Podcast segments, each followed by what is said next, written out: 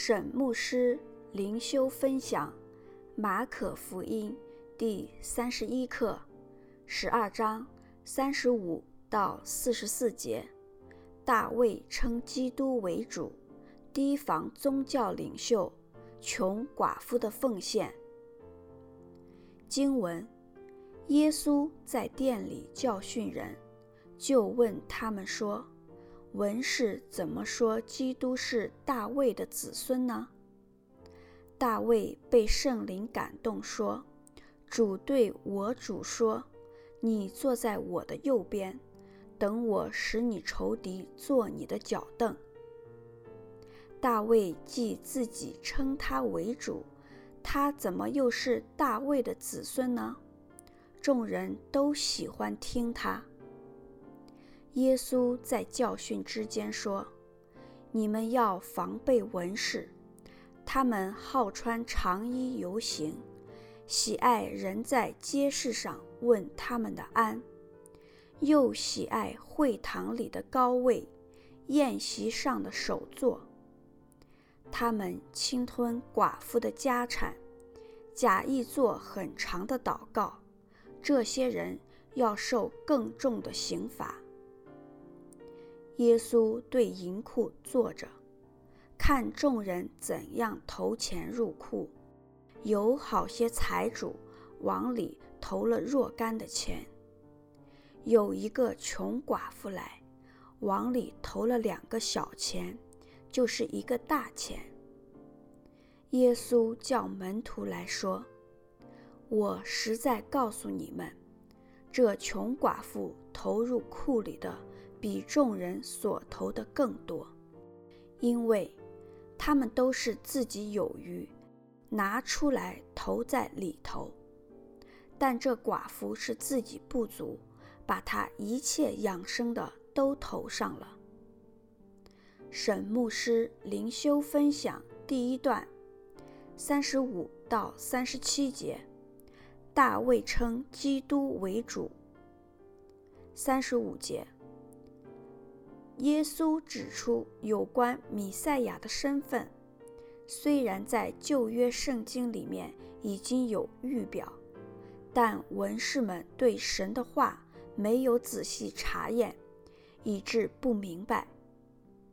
三十六节，耶稣的话乃是引用诗篇一百一十章第一节，这篇诗篇的作者是大卫。主对我主说的意思是耶和华主对我主米赛亚说，希伯来文的米赛亚就是希腊文的基督。大卫受圣灵感动，而说出基督就是他的主，也就是权柄在他之上的人，而不只是他的后裔。米赛亚是大卫肉身的后裔。但他也是神的儿子。你坐在我的右边，就是米赛亚坐在神的右边。这表示在神的国度里，米赛亚会坐在一个最崇高、最具权柄的位置。在古代的王朝，君王宝座的右边是留给可以代理王行使权柄的人。等我使你仇敌做你的脚凳，是一个形象化的比喻，表示罪与邪恶至终会被基督打败。三十七节，假如大卫王讲将来临的弥赛亚是他的主，那么弥赛亚就不会只是大卫的子孙。犹太人都知道。弥赛亚是大卫的子孙的预言。大卫王在圣灵的引导下，明白弥赛亚会是以人的样式显现的神，而且会得到所有的尊崇及荣耀。但是犹太人单纯地认为，弥赛亚是大卫的子孙的意思是，弥赛亚会是大卫王朝的继承人。虽然以色列已经亡国，当时在罗马的统治之下，这样的概念深入民心，连耶稣的门徒也如此想，以致一路误解耶稣的教导。感谢主，今天的基督徒透过圣经能够真正认识我们的主。可惜大多数的犹太人至今尚未醒悟，求主怜悯。第二段，三十八到四十节。耶稣叫人提防宗教领袖。耶稣在圣殿当中，对着会众公开挑战也在圣殿里的宗教领袖。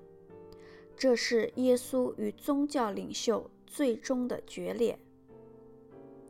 而耶稣是有理由的，不单单是这些宗教领袖假冒为善，更因为他们欺骗民众。特别是善良的寡妇。三十九节，他们侵吞寡妇的家产。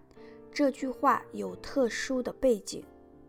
文士是圣经专家，新译本称之为经学家，也是律法教师。他们没有正式收入，生活靠虔诚的犹太人奉献。人们把奉献给文士当成行公义、好怜悯的行为。文士原是很清高的职分，殊知竟变了质。文士经常利用他们的位置来欺骗那些容易上当的。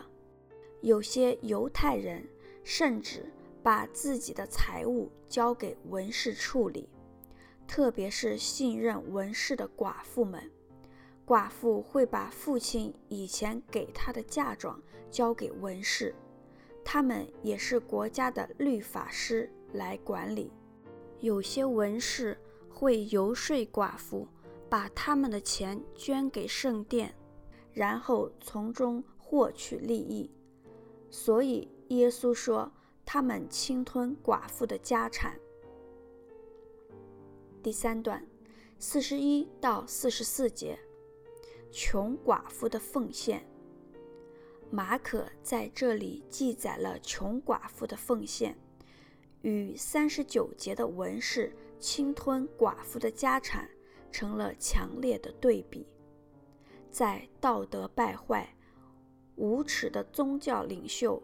和明显奉献了很多钱的财主的世俗嘈杂声中，寡妇的小钱成了清新的信心见证的美妙音乐。四十三到四十四节，耶稣借此教导门徒奉献的真谛。寡妇的奉献金额虽然最小，但却是最大的牺牲。因此，奉献的多寡不在乎我们奉献了多少钱，而在乎我们牺牲了多少。耶稣并没有鼓励大家都应该把养生的钱奉献出来。耶稣说话的重点乃是奉献的价值在于所摆上的心意，而寡妇的奉献更代表了她对神全然的信心。相信神必然看顾他的需要。耶稣要门徒明白，每个追随他的人都要将自我交出，对神全然委身，并且愿意相信神必然供应。神有方牧师写作，石木恩弟兄选曲，周小姐妹录音。